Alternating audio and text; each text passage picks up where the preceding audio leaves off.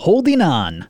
Welcome to the Know the Difference Minute for Tuesday, August 29th. Job openings decreased in July, according to the Bureau of Labor Statistics. Openings over the last year have fallen most in mining and logging and professional and business services. They've increased in information technology, transportation and warehousing, and leisure and hospitality. The hot job market depends on where you are and what you do.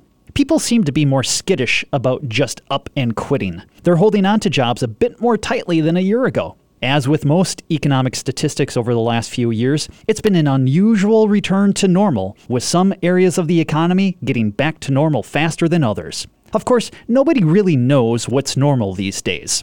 Historical averages are useful to look at, but future averages could be quite different. And there are lots of differences of opinion about that. I'm Brian Jacobsen, Chief Economist at Annex Wealth Management. That is your Know the Difference Minute.